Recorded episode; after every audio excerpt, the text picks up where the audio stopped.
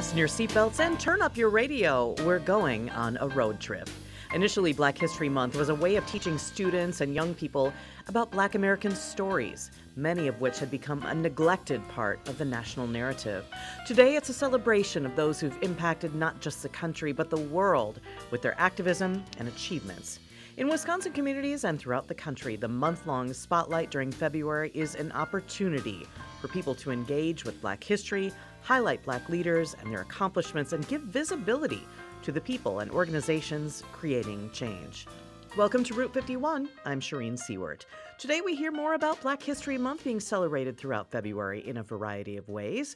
We invite you to join this discussion by calling 800 780 9742 or email questions and comments to ideas at WPR.org. A little later in the program, Wausau therapist and advocate Latanya Campbell will, jo- will join us, but now we'll hear from one man who has spent decades working toward positive change. Daryl Davis is a national race relations expert and author who has spent nearly 40 years engaging with the leaders of the Ku Klux Klan and other white supremacist groups. He's with us today. His documentary Accidental Courtesy was screened this week at the University of Wisconsin Stevens Point. It was part of the university's Black History Month series of events. He will also pre- present diversity lessons from a Black Klan whisperer on February 15th in person at the Dreyfus University Center Theater and online. Daryl, thank you so much for being here today.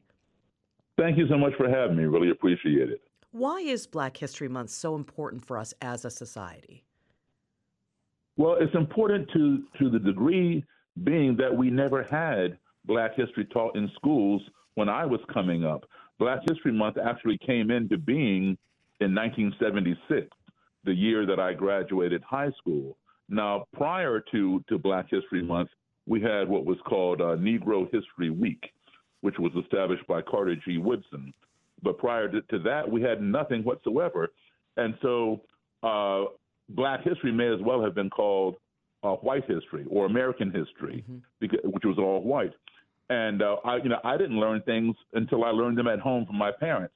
I didn't know that uh, that Matthew Henson discovered the North Pole, not not Robert Peary, uh, who was his best friend. I didn't learn that uh, in school. I learned from my parents. Today, the textbooks have changed to honor Matthew Henson.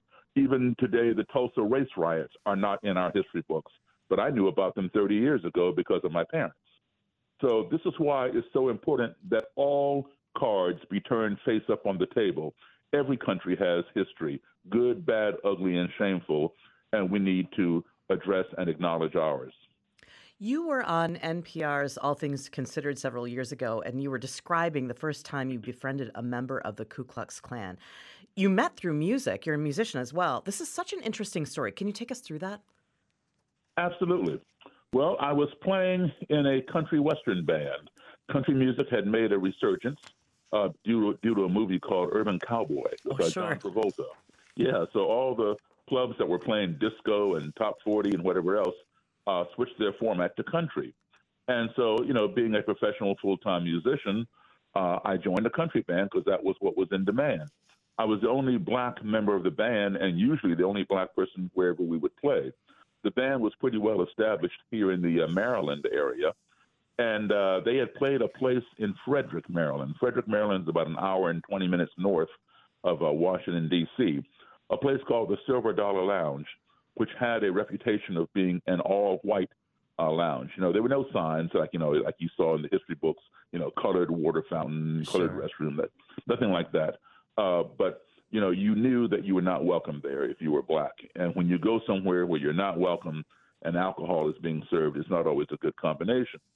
Well, here I was in the Silver Dollar Lounge, and after we played the first set, we're taking a break. A, a white gentleman came up to me from behind and put his arm around my shoulder. Now I didn't know anybody in here, right? I, I could see the whole band in front of me walking towards the band table, so I'm turning around trying to see, you know, who's touching me because I knew the reputation mm-hmm. of the place. And uh, this guy had a big smile on his face. He was probably 18 years older than me. And he uh, told me how much he liked the music. I thanked him and shook his hand. And then he made the comment that this was the first time he'd ever heard a black man play piano like Jerry Lee Lewis. Now, that did not offend me, but I was surprised given the fact that he was that much older than me that he did not know the black origin of Jerry Lee Lewis's piano style, which I quickly told him that Jerry Lee got it from the same place I did, from black blues and boogie woogie piano players, which is where that rock and roll rockabilly style evolved. Mm-hmm. And he, he was incredulous. He didn't believe me. I said, "Look, man, I know Jerry Lee Lewis. Jerry Lee's a good friend of mine. He told me himself, you know, where where his influences came from. He didn't believe that either, but he was so fascinated with me. He wanted me to come back to his table and have a drink with him. I went back there, and he purchased my my cranberry juice that I asked for, and he clinked my glass with his and cheered me. And then he made this, pro- you know, big proclamation that this was the first time he had ever sat down and had a drink with a black man. Wow. And now I'm like, you know, totally baffled. Like, how can this be? And uh, I asked him. Well, long story short, he reveals that he's a member of the Ku Klux Klan. Wow. And at first, I didn't believe him, and I started laughing, thinking he was making a joke, because I know a lot about the Klan, and I know they don't just come up and hug a black guy and you know praise their talent and want to hang out and buy him a drink. Mm-hmm. So you know, I think it's a joke. I'm laughing. He went inside his wallet, produced his his Klan membership card, handed it to me, and I stopped laughing. It was for real. Wow. But the guy, the guy was genuinely curious about me, and uh, you know he wasn't trying to be offensive or anything like that. Uh, he was just curious, and he, and he was being sincere. And uh, you know we talked about the Klan and some other things. He gave me his number and wanted me to call him whenever I was to return to the Silver Dollar Lounge because he wanted to bring his friends, meaning Klansmen and Klanswomen, to see, as he put it, the black guy who plays piano like Jerry Lee. Now, I'm not sure he called me a black guy to his friends, but either way, I would call him, and uh, you know, whenever we were scheduled to play there, and he would come and he would bring Klansmen and Klanswomen, and they would come and watch me play and get out in the dance floor and dance. You know, they didn't come in robes and hoods; they came in the know, regular sure. clothing. And um, I got to know some of them. Some of them, you know, did not want to meet me. You know, they see me coming towards the table on the break, and a couple of them would get up and move to the other side of the room you know, all they wanted to do was, you know, kind of observe me, which was fine. And there were others, you know, who who were genuinely interested and curious. So, you know, that was my my entree, more or less, into that world. And I decided uh, a few years later, you know, I need to write a book on this. I want to go around the country and interview different Klan people, leaders, and members, and write a book on this because, uh, you know, music brought us together. Mm-hmm. And where can this go? So that's how it started. When you ask uh, a white supremacist, a KKK member, why they hate you without even knowing you, what do you hear? Well, I hear all kinds of things. Well, Mr. Davis, you have to understand something. Uh, black people are prone to crime. That is why there are more black people in prison than white people. The data shows that. Well, you know, when you tell me this, yes, that the data does show that. That's absolutely true. But see, they don't look beyond the data because the data simply reinforces their, you know, their their preconceived belief that we are criminals. Uh, they don't look to see maybe there's an imbalance in the in the judicial system that places black people in prison uh, more often than it places white people in prison who've committed the same crime, or poor people for that matter, uh, white or black. Um, then I'm told that uh, black people are inherently lazy. Uh, we prefer to scam the government welfare system than to work. Uh, you know, but the data actually shows there are more whites on welfare in this country than blacks. Um, also, I'm told that uh, black people are are uh, born with a smaller brain than white people, and the smaller the brain, the the less the less capacity for intelligence and the lower the IQ, and that this is evidenced by the fact that uh, every year black students score lower on the SATs than uh, than white students. Again, the data does show this. Uh, uh, statistics do show this. This is true. But he does not look beyond the data because it supports what he already believes that we are inferior. Um, so I listen to this and then I reply, well, you know, uh, where do most black kids go to school? Most black kids go to school in this country in the inner city. Most white kids go to school in the suburbs. The inner city schools, by fact, are not as good as as the suburban schools. Black kids who go to school in the suburbs can score just as high, if not higher, than some of the white kids on the SATs. White kids who go to school in the inner city can score just as low, if not lower, than some of the black kids. It has nothing to do with the size of the student's brain or the color of the student's skin, but has everything to do with the quality of the educational system in which that child is enrolled. And so once you know we get into this kind of conversation and they begin to see that, then there is a, a respect and a curiosity about you. And that's what what leads to them having a cognitive dissonance in their own mind because they have believed, you know, a certain way for so long. And now they're struggling because they realize something is wrong with their with their methodology of judging somebody. So they hate me because already they have a preconceived notion of me being inferior. But then through conversation, we find that we have a lot in conversation. We have a lot in common. You spend five minutes with your worst enemy, you, you, you will find something in common. You spend five more minutes, you find more in common. And by that time, you know, you're getting into a relationship with this adversary. And and by the time, you know, you spent, you know, over an hour or, or more uh, time, you know, you have found so much in common that the trivial things that you have in contrast, such as uh, skin color or whether you go to a church, a synagogue, a mosque, or a temple, begin to matter less and less.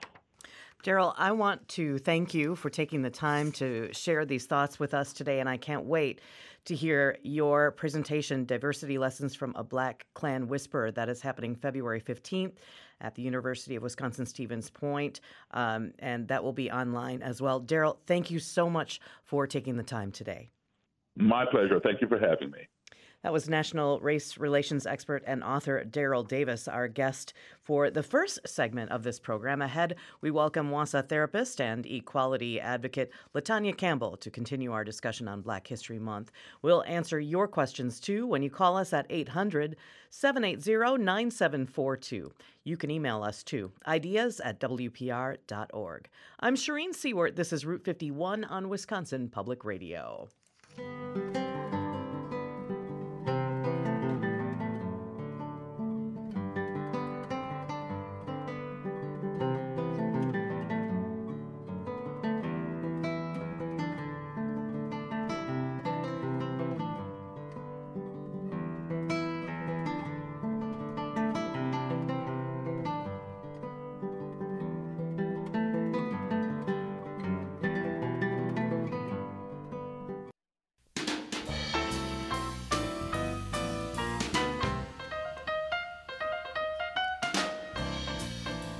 Listening to Route 51 on Wisconsin Public Radio. I'm Shereen Siewert. We continue our discussion now on Black History Month. Your comments and questions are welcome too. You can email us at ideas at WPR.org or call 800 780 9742. Now we welcome Latanya Campbell, who is a mental health therapist, mentor, consultant, and advocate. She currently practices at a local outpatient mental health agency centering therapy around the individual using a strength based integrated approach. Latanya has significant training in diversity and experience in supervision and leadership roles as well, serving on the End Abuse Board of Directors and the City of Wausau Liberation and Freedom Committee. She was in 2021 awarded the Dedication to Service Award from United Way Marathon County, and in 2022, Latanya was a recipient of the YWCA Wausau Women of Vision Award. Latanya, thank you so much for joining us and welcome. Thank you so much for having me. How are you? Wonderful. Thank you. What does Black History Month mean to you? What does it symbolize?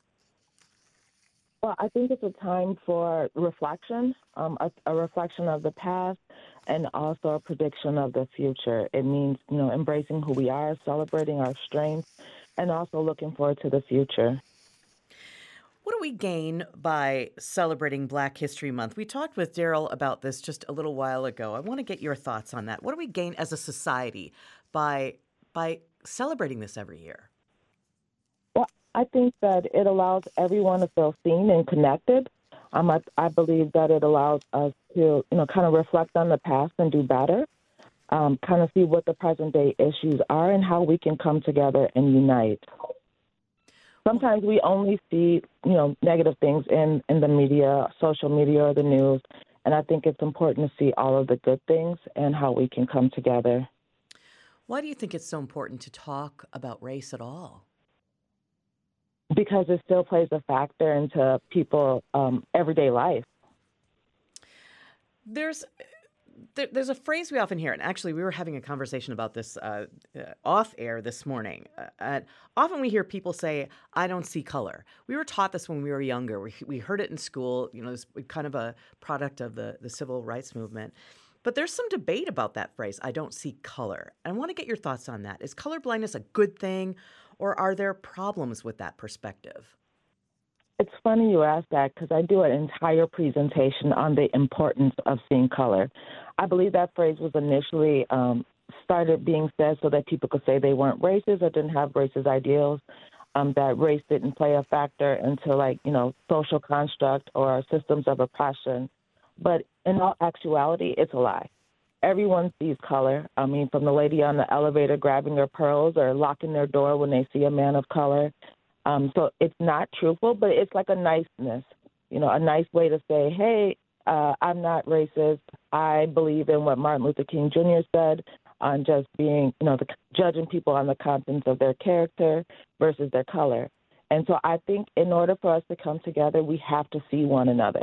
We have to see our strengths. We have to see our struggles in order for us to be able to grow, you know, as a community and as a nation.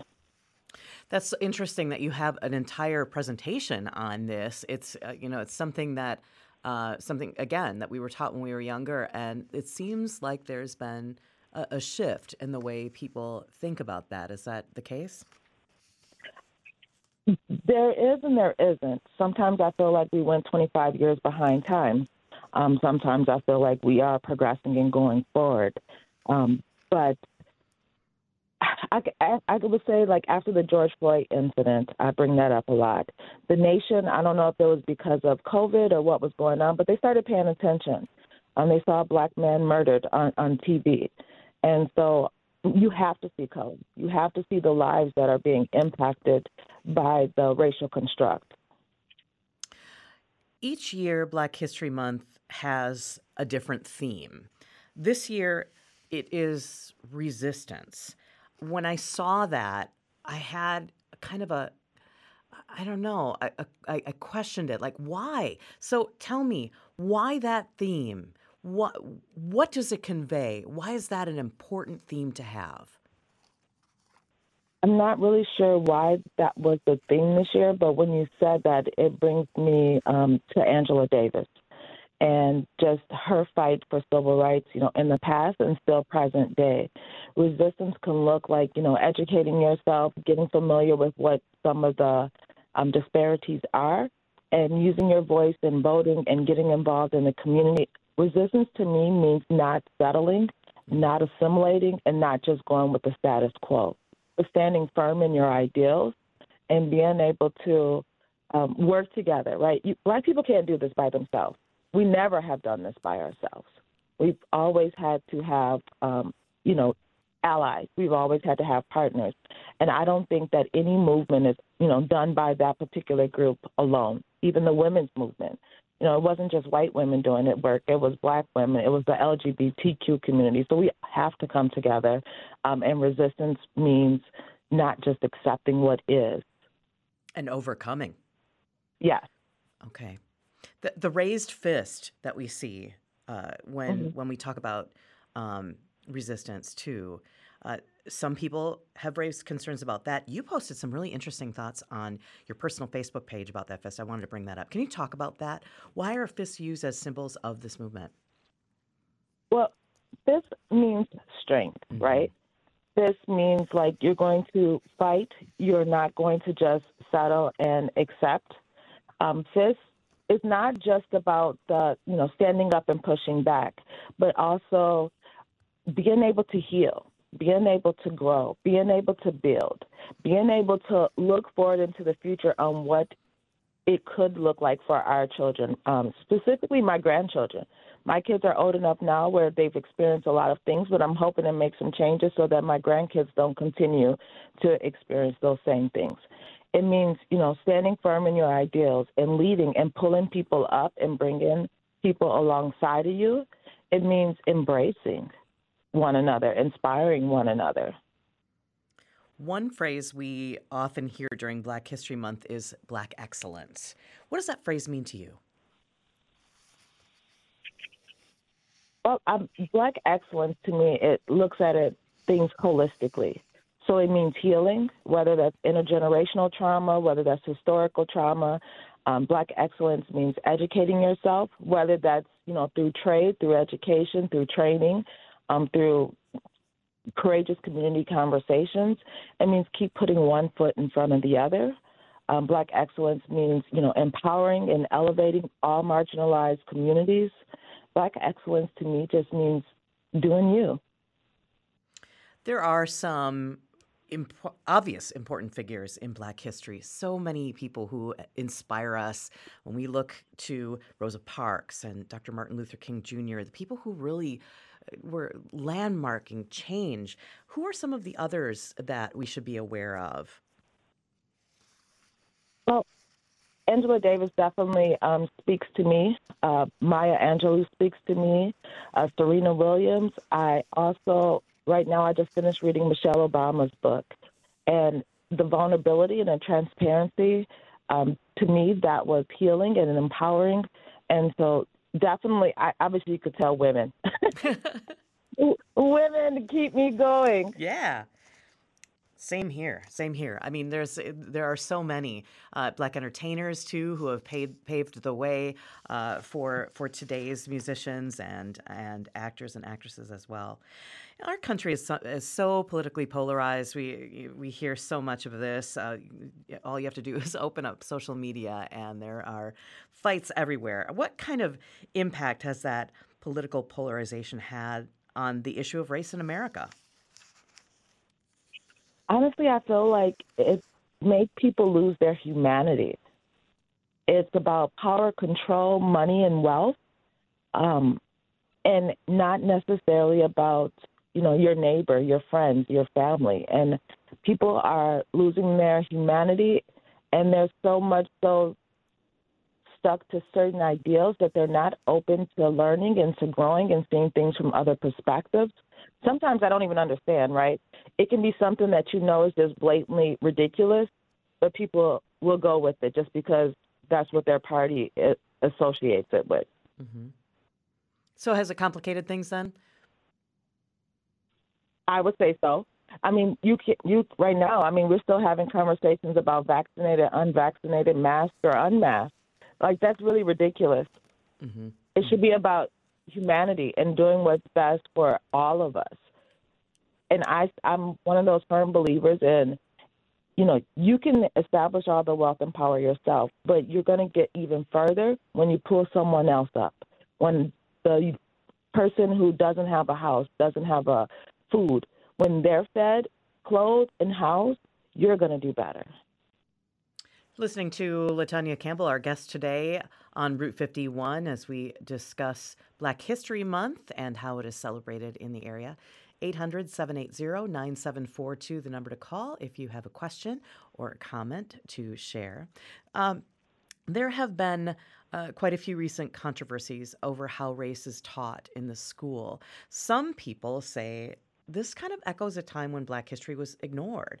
Does it feel to you personally like a case of history repeating itself, or is this different? Well, I guess it's, it's along the same lines. I think my grandma used to say there's nothing new around the sun. But, you know, there's a history period where they were burning books, right? And so to me, the greatest trick the devil ever played was making the world believe that he didn't exist. And so, if we don't have the conversations, if we don't shed light on what the history is and what the current data shows, then there can be no change.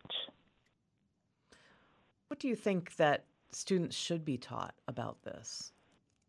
I, I think, honestly, critical thinking. You know, we, we teach things from one perspective and one lens, but we're not teaching the kids to think critically about that for example, when we start talking about, you know, the territory expansion, when when we're talking about, you know, Americans expanding and taking over land like Nevada, New Mexico, Texas, California, what we're talking about is displacing a whole group of people. We're talking about interrupting families' lives, interrupting their wealth, and then pushing them out. But we're not teaching our kids how that impacts. We're just teaching them one particular lens from one framework. Same with Christopher Columbus. You know, he's supposed to came here and discovered. He can't come discover something that belonged to someone else when someone else was already living there. But we don't talk about that. What other things about Black history are ignored in textbooks today? Are there things that are still missing that you see as problematic? Yes. The whole struggle and the fight is missing. We talk about slavery, we talk about MLK, we talk about Rosa Parks, but we're not talking about, you know, biases, implicit biases. We're not talking about the strength and the overcoming of it. We're not talking about the fact that, you know, when we go back to the proclamation, we're not talking about the fact that two years after the fact of slaves being free, that there were still people in bondage. We're not talking about, you know, they were still indentured servants working for free. We're not talking about the mass incarceration where, you know, the prioritization of prisons where people are still being forced to work for free. So there's a whole lot that that's missing from it. We're not talking about colorism. We're not talking about the 1% drop rule. All those things are still factoring I mean still playing a part in our lives every day. What do you think has to happen to change all of that? What What do you think? Where Where does uh, Where does the solution lie here? I believe the solution lies in hearts and minds. Just being open, um, putting aside our shame, guilt, defensiveness, and having actual conversations and being willing to love one another. Um, I think that's where it comes in. That that's what's going to make things change, whether that's system or in person-to-person um, interactions. What do you think the school the school districts, the school systems in, in this country need to do to overcome those deficits that you talked about? Um, where does that change begin? I would love to say training, right? But you can have all the training in the world. Um, in fact, I just did a training, and the one of the um, people answered like a survey result and said that my presentation came, you know, was biased um, which means you didn't listen to or hear or open up your heart and mind to anything that I said. Um, so I would love to say training, you know, implicit bias training, history training, um, just being able to have those relationships and listen. But it really starts person to person in, in, in our hearts and in our minds. I just had a student panel of African American youth talking about some of their experiences in the community as well as school um, those weren't things that they had just made up and said. You know, those weren't the first time that the school administration heard it, but yet now, you know, it's starting to. Um, I want to say it's starting to trickle down, and conversations are starting to happen. But it should have been happening when these kids initially approached about what they were experiencing. Have we seen positive change, though? I mean, is the educational system when it comes to teaching history is it better than it was, say, when we were kids, uh, you know, 10, 20, even 30 years ago? Is it, it has it changed? From a personal standpoint, I'm going to say no. I remember sitting in a predominantly white classroom, the only black person there, watching Roots and hearing about slavery, and everyone staring at you in the classroom. Um, I remember, you know, getting pushed in the hallways, getting called the N word. I remember that being used, you know, when teachers were talking about um, some of the experiences. We're still doing the same thing. My kids are still going through the same thing. So in that regard, I'm going to say no. Do you recall the first time that you were met with uh, with racism? I have a very good friend who tells a very vivid story about that that very thing it is ingrained in his mind because when he was a child, it didn't occur to him that there would be such a thing until it happened. Do you remember when it happened to you? Yes, but there's so many stories to that. Um, I do remember a lot of the incidents.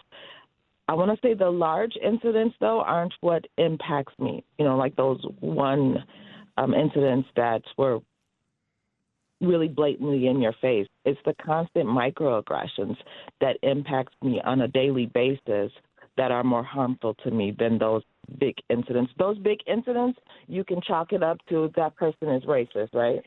Um, like I, I believe the gentleman that was talking about the Ku Klux Klan, you know, mm-hmm. they have similar ideologies, but you kind of know where you stand at with those people. It's the people that are supposed to be your friends. It's the people that are smiling in your face um, and you're trying to figure out is it me, is it them, what's going on, those are the instances that impact me more drastically.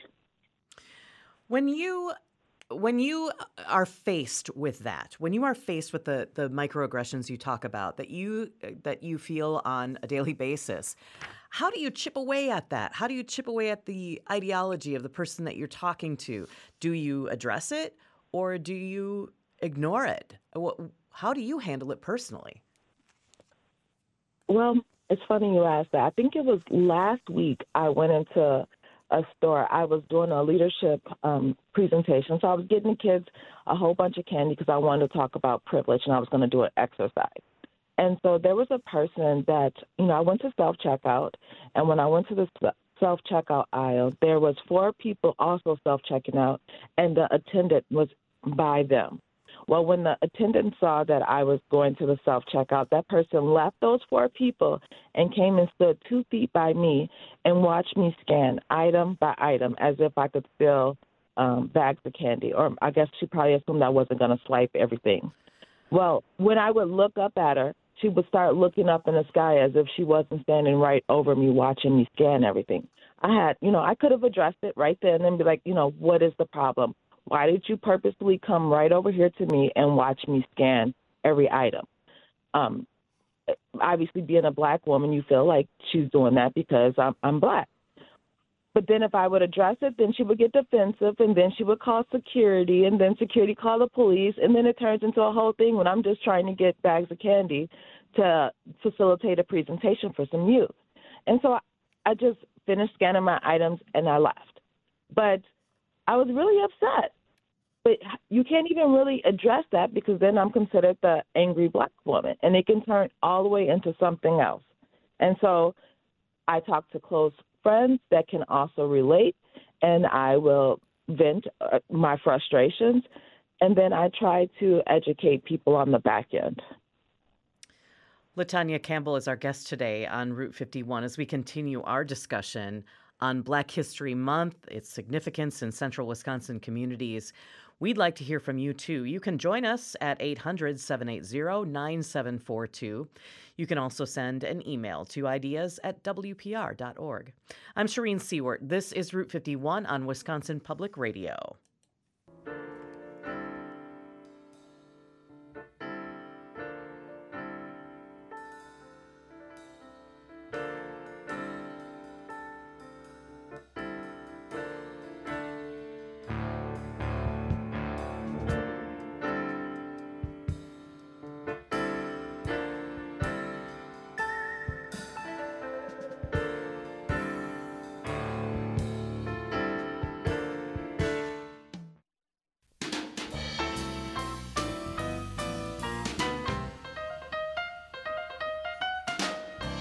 You're listening to Route 51. I'm Shereen Siewert with our guest, Latanya Campbell. What would you like to know? Email us at ideas at WPR.org or join us by phone at 800 780 9742. Our subject today is Black History Month being celebrated throughout the month of February. Latanya, when you look at the many struggles and fights that Black Americans have had throughout history, what are some of the biggest victories that have led to positive change? What do you look at that inspires you and you say, yep, this was a turning point? Hmm. Well, obviously, you have like the big ones when you're talking about Rosa Parks and MLK. Um, but then also, when you're talking about like John F. Kennedy and other people getting on, on board and advocating and actually seeing some of the disparities in the lives lost and joining in the movement to be able to enact change um, when I think about, you know, Obama becoming president, never in my life had I imagined, you know, that we would have a black president. When we talk about Kamala Harris, you know, becoming the vice president, that was huge. Um, when we look at the Supreme Court and the justices, um, I think those were some of the turning points. And I don't want to say necessarily for the country, but for black people to be able, you know, especially the youth, to be able to see themselves in a positive light when you set the bar even higher of things that we can accomplish, um, I think those are, are turning points. We have uh, Martha from Menominee on the phone. Thanks for calling, Martha. Oh, it is a pleasure. I am so looking forward to speaking with your guest. And I grew up outside of Washington D.C. and I took piano lessons at a house next door to uh, to the Justice Thurgood Marshall, and uh, it was it was an eye opener for me. Across the highway was a very um, low income uh, people of color neighborhood, and what I have found is that white folks like me need black heroes. Uh, black heroes, you know, sports figures, literary, um, legal, it doesn't matter. White people need to know who George Washington Carver was. You like peanut butter? Learn who George Washington Carver was. You, you know, you like um, legal work? Learn who, who Justice Damon Keith was and all the work he did um, for everyone in our society, not just black folks. Thank you, um, Martha. what do you what do you say about that? Uh, I mean, how important it is is it for for us to have those heroes? Latanya? Oh, I'm sorry. I thought you were talking to her. I'm sorry. I apologize. No, no I, I, certainly agree. You know, she's absolutely right. I think it is important, um, and that's that's definitely what Black History Month is about. I want to ask you a little bit about your your career. What what inspired you to enter the field of diversity consulting, and what is the job like? The job is draining. Um, the job tends to take more out of you than it gives you. Um, I initially entered, you know, I've been doing anti oppression work probably for over 10 years. I was a supervisor at the women's community providing um, supportive services to victims of domestic violence, sexual assault, and human trafficking. But when you start looking at the anti violence movement, the anti oppression movement goes hand in hand.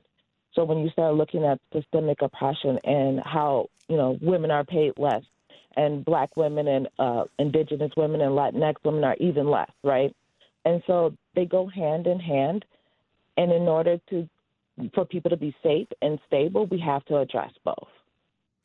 You say your passion is building resilience, motivating all to thrive, inspiring diversity champions. Can you how do you accomplish those goals? Can you break that down for us a little bit? So I accomplish those goals by building relationships, um, letting people know me. And when you're talking about anti-oppression work, you know that puts me in a vulnerable place. That puts me in a place where you know I'm pleading for help and allyship. And so, letting people know me intimately and kind of being able to um, get at you know their heart so that they can open up their mind. I can tap into whatever their strengths are to be able to build a better community. And I believe that starts with relationships, knowing your neighbors, you know, knowing your coworkers. What does a diversity champion do? The diversity champion does a lot of self reflection. Um, they do a lot of educating themselves and realizing that they're not perfect. They're going to mess up. But when you do mess up, you own it, you apologize, and you do better. Um, it's not just a one and done, it's a continuous lifelong process of growing. And not only for yourself, but educating those around you, um, loving those around you, and using your voice to be able to empower others to elevate marginalized communities um, and you know plant seeds wherever you go in your daily interaction. I want to ask you too about the City of Wausau Liberation and Freedom Committee. Uh, talk about that a little bit. What is it? What's it doing in the community? So we've been kind of on a pause for a while. I believe we're trying to figure out um, a new chairperson. There had to be someone from the city of council along with other community members. So we've kind of been on pause.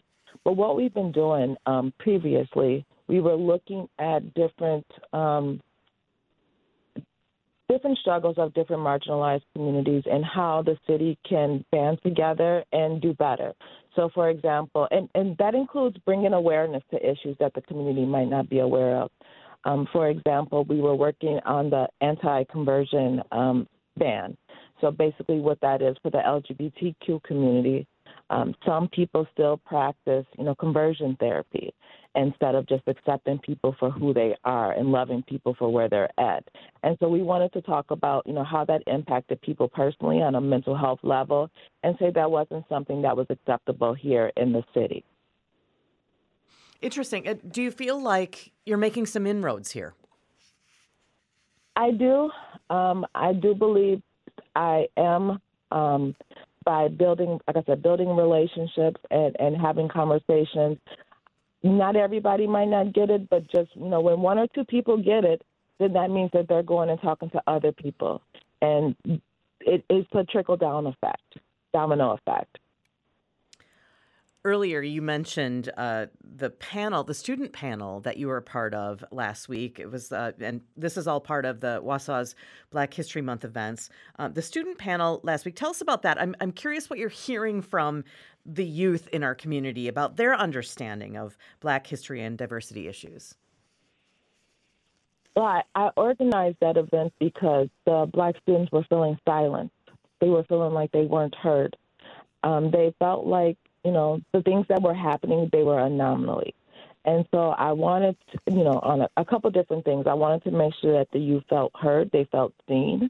I wanted them to know that their voices had value and that their experiences, traumatic, they weren't alone. Although they were traumatic, they weren't alone in those experiences. I also wanted them to know that um, how they were feeling, you know, deep in their soul, again that they weren't alone and that they weren't it wasn't something that they were making up in their head. You know it wasn't on them. It was on us to do better. And i do feel like when you hear personal experiences that it does shed light and that i'm hoping that it planted some seeds for people to want to do that personal self reflection to be able to do better Latanya Campbell is our guest today as we're continuing our discussion on Black History Month and its significance. The number to call 800 780 9742. You talk about having conversations with uh, with people and you know how it all starts with one-on-one and meeting kind of that hatred with patience and listening. How difficult is that when emotions are so highly charged at times? Well, it definitely takes a strategic approach. Um, me myself, I'm, I'm, balancing a lot of different hats. You know, when I'm having these conversations, um, you know, being black, being a woman, um, and not trying to be seen as angry or arrogant.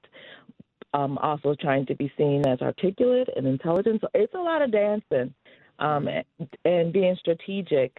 Um, but I kind of feel like life has shaped me to be able to do this. Listening to you and, and also hearing Daryl earlier talk about those misconceptions that people have about about other people and about other uh, uh, people of color, where do you think hate begins? Daryl talked about uh, talking to KKK members who hated him without even knowing him. Where does that where does that begin? Where does it start? We're not born with it. No, we're not born with it, but we're socialized to it. I believe me and you did a Beyond the Headlines event, you know, about 10 years back. Mm-hmm. And there's different, you know, um, there's different things that we see, um, whether it's in history books, whether it's watching television, on social media that plants these seeds, but you know, obviously in our families and how we're we're grown up and what their ideals and ideals are. As we're recognizing Black History Month, we're obviously we're encouraged to celebrate and uh, understand the essential role that Black Americans play in our history and it's a time that's devoted to recognizing the experiences and successes of Black Americans, but it's also a chance to reflect on historical disenfranchisement. So, what are some of the biggest challenges and barriers that Black Americans still face today, no matter how far we've come? Well, we still uh, experience barriers in our educational system, healthcare, financial system, our criminal justice system. Um, in every system, there's uh, power and control um, imbalance, and we're still struggling in all of those different systems. How big an issue are those microaggressions you spoke of earlier this hour? How big an issue are they and, and stereotypes today?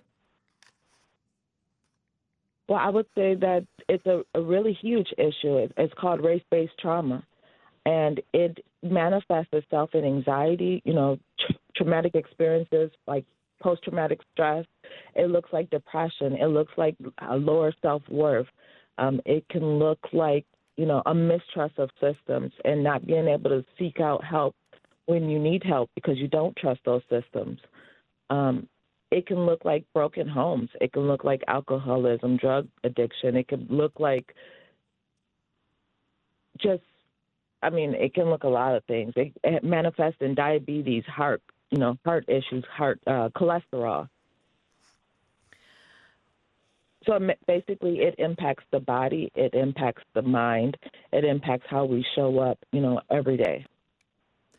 Earlier in the hour, we were talking about the phrase "I don't see color," and you talked about how important it is to see color and to recognize it and to recognize the you know the individuality there. How can we? I don't even know how to ask this question. How can we respect that and and see those differences and understand those differences and understand the racial identity, but still seeing us as a unified people? How do we balance those two things? because everybody's unique, right? There are certain things that, you know, they're a foundation of a person. You know, when you talk about a family, you know, you have a, a family unit, there, that's the foundation. But there's different personalities um, within that unit. There's different experiences. There's different educational levels. There's different interests. But you're still a family unit. And a family unit, you know, it's the foundation is love and trust and mutual respect. And I think if we have that foundation of love, trust, you know, mutual respect, then we can appreciate our experiences, good and bad, appreciate who we are and how we show up in the world. Black History Month going on throughout February, uh, throughout the entire country. Of course, there are a lot of things happening in the community to to celebrate Black History Month and commemorate that. Are there some ju- some suggestions you have for us, things that we can do individually to encourage a better understanding during this month, this Black History Month? I say, you know, get in your books, do educate yourself. You know, take a step back and reflect on how you are and how you use your voice, how you use your privilege. You know, watch movies. I know um, Nikole has the 1619 Project on Hulu. I believe HBO had a series with Angela Davis and some other folks, you know, educating. There's a lot of movies right now on Netflix, Amazon, uh, Prime. Start learning and, and reflecting. Talk to your neighbors. Get involved with things that are going on in the community. We're going to be having a trivia night coming up here on February 16th. Come, you know, come to the Historical Society and, and participate in the trivia night. Come to the Black History Month celebration on the 24th at Whitewater Music Hall and connect and learn. When she was talking about, she used to, the caller was talking about she used to live by Thur, um, Thurgood Marshall. She got to develop a personal relationship, and which obviously probably sparked curiosity develop some personal relationships with the, with your neighbors. So you have a couple of, of events coming up. You just mentioned them. I, w- I want to give you a chance to talk about that a little bit, bit more. So the Marathon County Historical Society has trivia night. That's uh, when is that? That's going to be on February 16th from 5:30 to 8:30 p.m. And then there's another event at Whitewater Music Hall in Wausau. Um, yes, that'll be on February 24th. We'll have. Great. We'll have some information about that also on uh, on our website wpr.org/slash Route 51 when we put the information up about about this this program. So we'll be sure to include that. What do you want people who aren't black to understand about Black history and Black History Month? I would like them to understand. Most of the time, I hear the pushback of how come there is not a White History Month? Why do you have Black History Month? And so I want to them to understand that we're humans and we've been dehumanized, you know, for centuries, and that there's nothing wrong with honoring and recognizing the Black community and its excellence, um, and embrace that. Do you feel hope for the future? Do you feel that that things will improve, that the community will be more united as time goes on? I, I am very hopeful, um, which is why I continue to do this work. And so, um, yes, I do feel like it's going to get better. It takes time. Sometimes you feel like you go backwards, but sometimes you feel like you you know you're moving fast ahead. So the fact that the community has things like the Liberation and Freedom um, Committee. You have different organizations doing like DEI statements and wanting to do the work here on bringing folks together. I think that speaks volumes. The fact that Wausau East have a African American Heritage Club, you know, that's huge. I have two older kids that graduated from Wausau East, and that that community um, support wasn't there, but now it is. I want to thank you for joining us today and sharing all of these thoughts with us. You're listening to Route 51. I'm Shereen Siewert. Sincere thanks to Daryl Davis and Latanya. Thank you. Best wishes to you.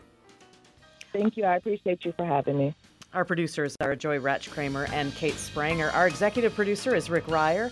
Joy is our on air producer today. Thanks to John Altenberg for the Route 51 theme. You can hear the archive of today's program as well as our previous programs at wpr.org slash Route 51. If you have an idea for a future program, email us at ideas at wpr.org. We'd love to hear from you. Next week, we'll be back with another fascinating discussion, and we hope you'll join us. Until then, we're heading out of town.